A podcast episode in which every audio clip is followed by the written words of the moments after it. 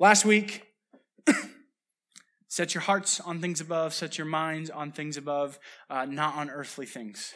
Okay? We talked about, I had that rope. I think it's, I think it's gone now. I had that rope.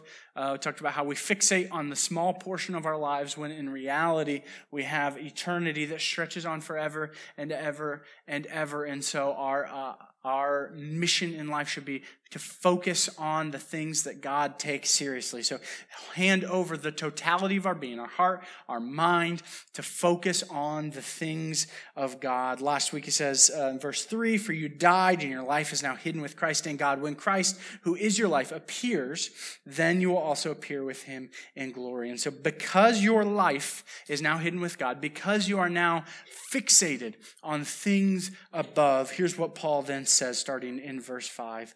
Uh, Put to death, therefore, whatever belongs to your earthly nature. The language Paul is using here is language that far and away surpasses uh, this idea of simple avoidance of sin. Paul instead is saying, put to death. We're beyond just trying not to do things or not do things.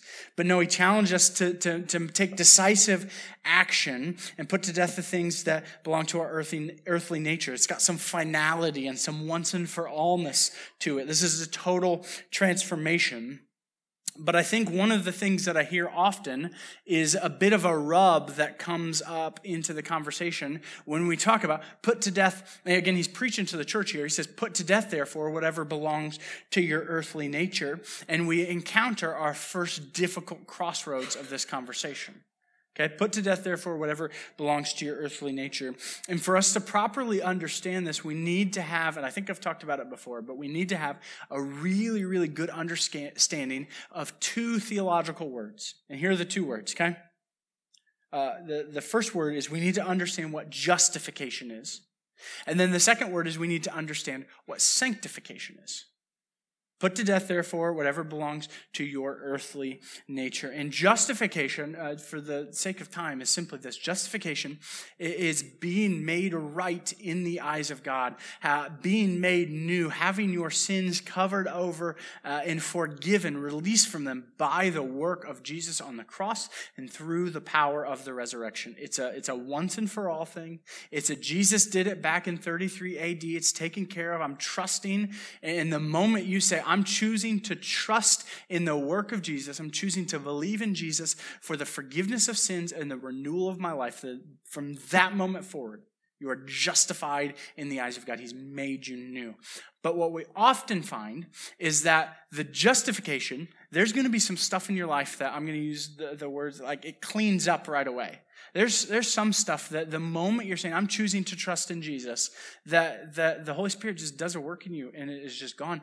But for most of us, most of us, um, and it, it might be more so, I don't want to say definitively, it might be more so for those of us who have followed Jesus uh, as a lifestyle thing. For most of us, there's stuff that for the rest of our lives, we are constantly contending with in the area of sin. I've got sin in my life. You have sin in your life. Uh, he Paul defines sin here shortly as idolatry. Sin is simply just reordering uh, God out of the first position and putting anything else, my control, my feelings, uh, possession, anything like that, into that first slot.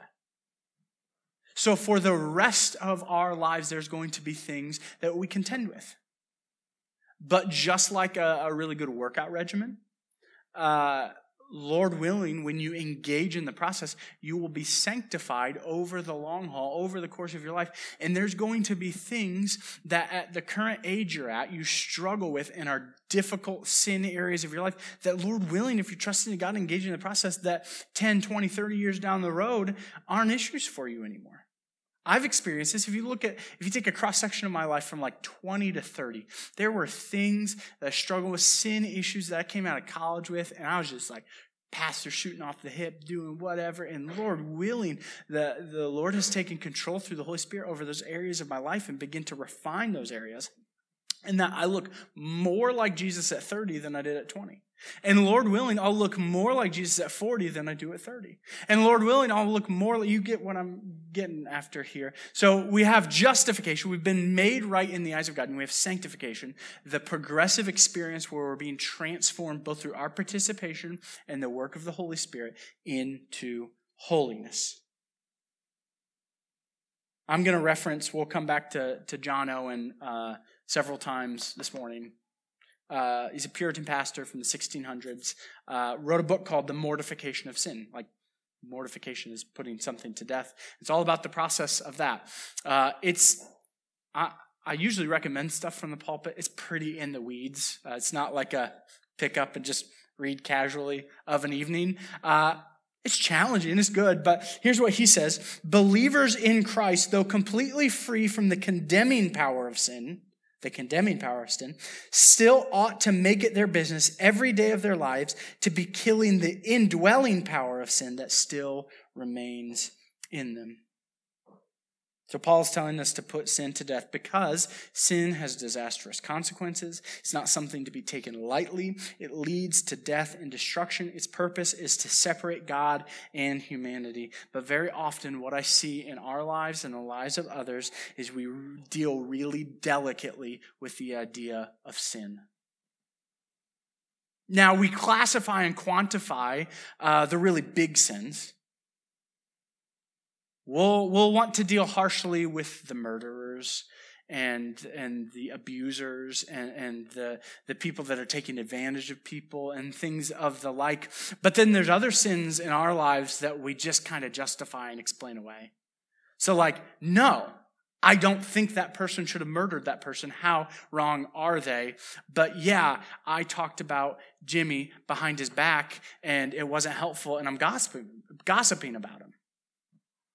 No, I didn't go cheat on my spouse, but I mean, yeah, who doesn't love a little bit of eye candy and, and take a look at this good looking woman who is at the American Music Awards or what? Like, fill in the blank. We, we justify ourselves and we uh, condemn others.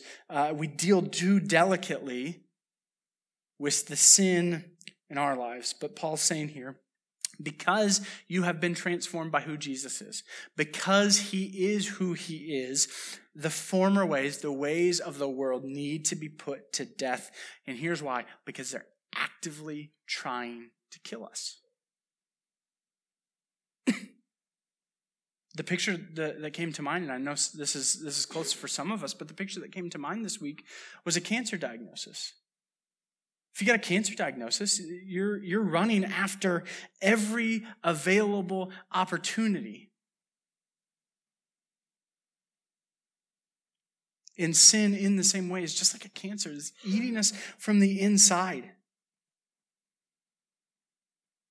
Is actively trying to kill us. Maybe not our earthly selves, but our spiritual selves. It's actively trying to disconnect us from God. It's actively, actively trying to, to further that relationship, to draw it out. And so this language can sound extreme to us, uh, but I think it's because we become desensitized to sin.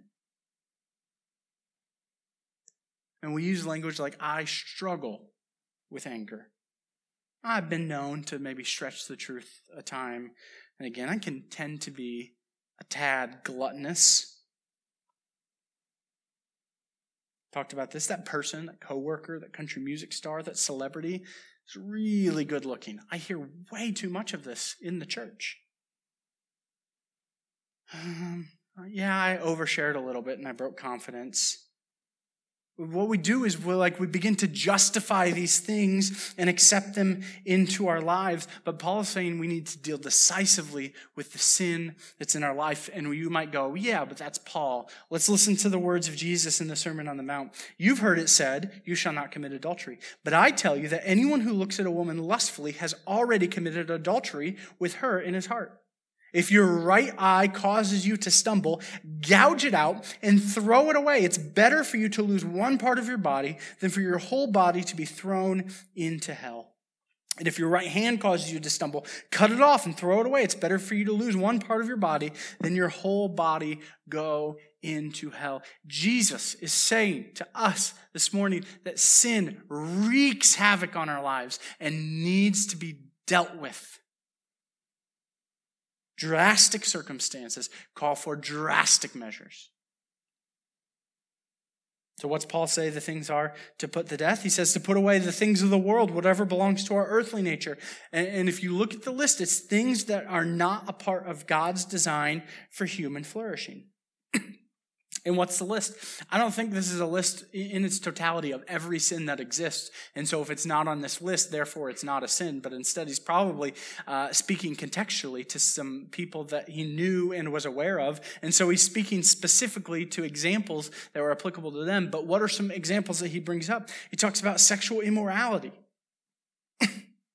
impurity, lust, evil desire, greed, which is idolatry talks about anger, rage, malice, the, which is the intention or desire to do ill to someone, or slander, which means trashing someone else behind their back, filthy language uh, from your lips.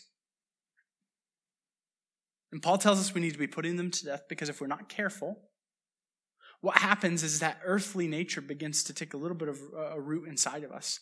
And, and over time, we've been justified in the eyes of God. We've experienced regeneration, the forgiveness of sins, and over time we become believers who have who have, have uh, the way of the world flourishing inside of us, and we're no longer seeking Jesus. We're instead seeking the ways of the world, and so we're running after lust, and we're running after sexual immorality, and we're running after greed, and we're running after stuff that's not God.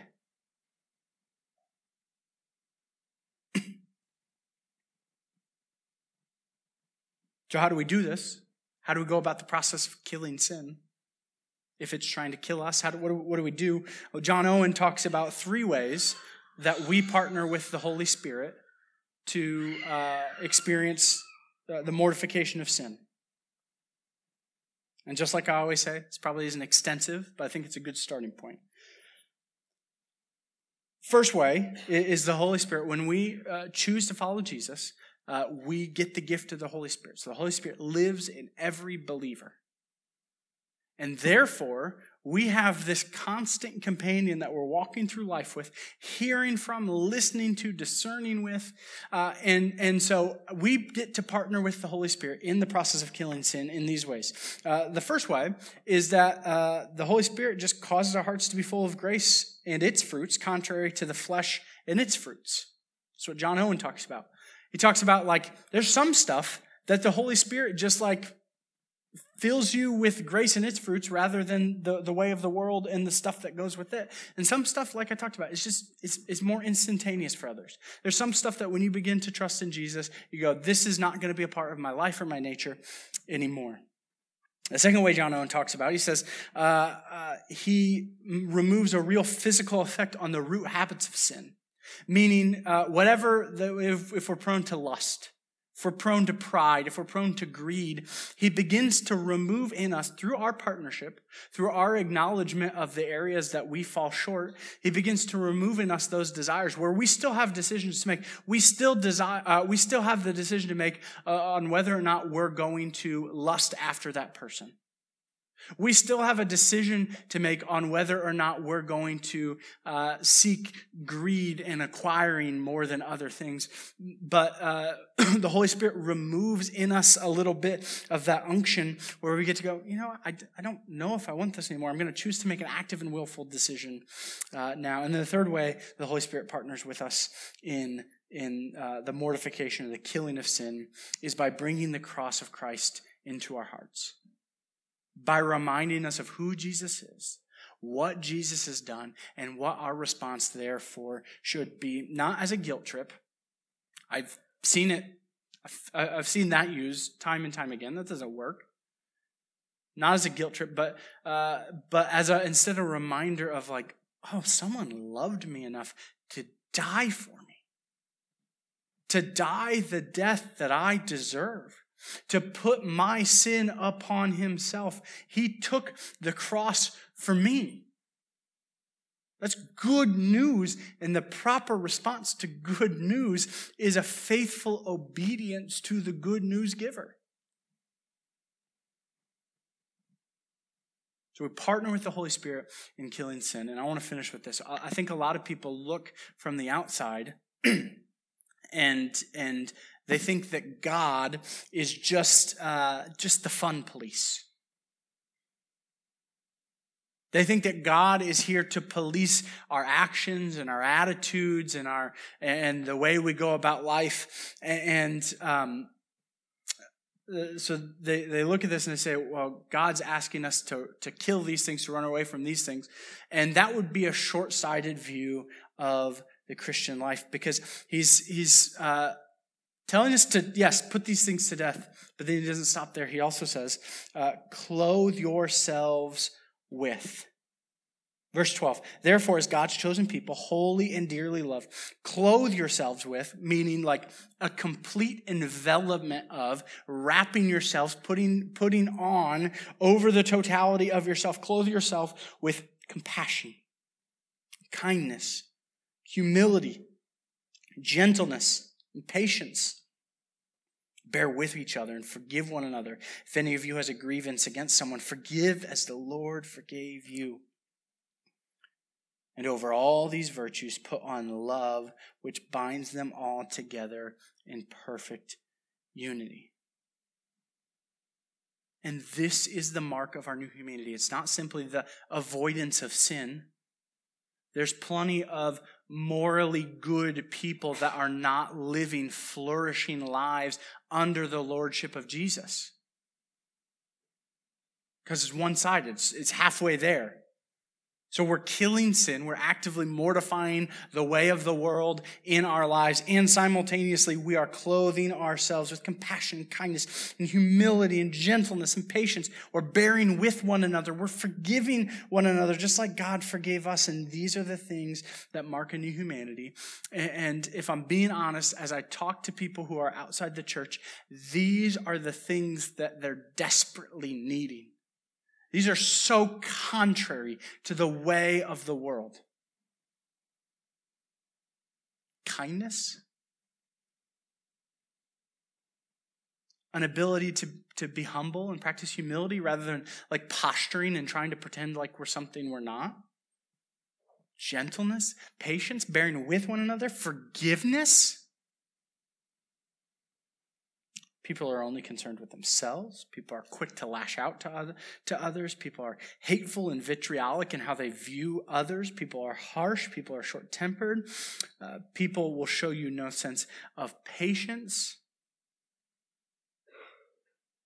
But Paul and Jesus is inviting us here into a flourishing life that's trusting in the Holy Spirit working in us, that's actively running away, putting uh, to death the way of sin that's in us, and actively flourishing and clothing ourselves with the way of God. So the question then remains for us is how seriously do we take Jesus? Do we dabble? Do we go, I, I get my feet wet, I, I, I fool around, I, I check it out? Or do we, do we, as Jesus followers, take Jesus at his word and take him seriously and go, we're going to be a people that God has asked us to be. We're going to clothe ourselves with compassion and kindness and humility and gentleness, uh, forbearance and patience, all of this stuff. Again, not on our own power. We're going to trust in the Holy Spirit for it. How seriously do we take Jesus? Are we actively putting uh, to death the way of the world that leads to death, that's actively trying to kill us? Or are we clothing ourselves, wrapping ourselves with love as God's dearly loved children? Pray with me. Father, convict us. We pro- uh, you promise that that's what the gift of the Holy Spirit's for. So convict us of sin, convict us of the ways where we've fallen short. But then we ask for more than conviction. We ask for a deep, deep sense that uh, we can and should put those things to death. So, be it through the Holy Spirit, be it through uh, this faith community, will you mortify the ways of the world inside of us? Will you transform our holiness? As we pursue and follow you in everything that we do. And as you do those things, we'll give you the glory and the honor and the praise. Amen. So we're going to close uh, with one more song. So if you guys would, uh, if you're able, stand. We'll worship together.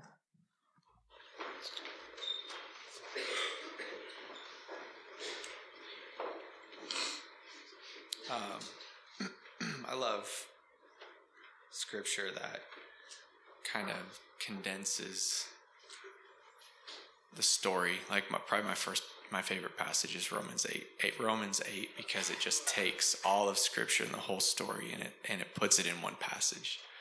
And I feel like Colossians is one of those that has become one of my favorites over the years. And it to me it's like one big run-on sentence. I know it's not run-on, but he, you know, he kind of says, "Here's you've heard about Jesus. Here's who he is, big picture, right? Like he's not just this good guy that lived. He is over all everything. He rules it. And and it says this is the big picture Jesus in all of his immanence and this is what he did for you. And then it goes on and it says, if that's the case, if, if you believe that you've been raised with him, then set your mind on that, right? And so, and then everything that follows is like, if, if you, if you keep your mind on him, then put to death. And I know it, it kind of gives a, like a, like here's a command, like these are the things you need to do. But what I learned over the years is that if you put your mind on Jesus, then those things, the outflow of those things will be that you will put to death these things. And these other beautiful things will come out of that, right? And that's a beautiful picture. And so I struggle with things. I struggle with anxiety big time. And I know that it's a sin. I know that the Bible commands, that Jesus commands, that I don't live in fear, yet I choose to. And when I'm living in that fear, I have to step away and I have to say, This is wrong. What's wrong? My perspective is wrong. I see the world wrong. I don't see the world the way that Jesus holds things, right? And so, what's the answer? And I think it's so easy for us to just say, these things are okay to dabble in, right? it's okay for me to do these things, and and I can just keep living my life. But then I struggle with fear or whatever, and and instead of me pressing into Jesus, I just keep living my life. And one of the things that Tiffany's really been pushing in our house is more holy in, and um, if we could just take that, you know, to the next level with everything that we have. If we just come back to Jesus, if Jesus becomes so real to you and so real to me, what does that change, not just in our lives, but the lives around us? So I, I picked this last song, um, my portion again, because it's coming back to this is what it's about. It's me and him. And if I dive into him and I just give him everything and I just live in that, then all the fruit will flow from that. So sing as we think about those things. So whatever that looks like for you, uh, for you in your situation, uh, my prayer is that this week we just run after the sin in our lives. Like Jeff said, we're refocusing our lives on the person of Jesus. And okay, since Jesus is this person, what does that mean for the rest of my life? So, uh, if you feel like one of the steps that you need uh, to kind of instigate that process is prayer, I'm here. Amanda's here. Tiffany's here. Sam and Jeff's here. Plenty of people that want to pray for and with you. So I'll hang out up here um, and then the last thing is we got lots of ways to get plugged in, lots of ways to be God's people and be community coming up here in November and December.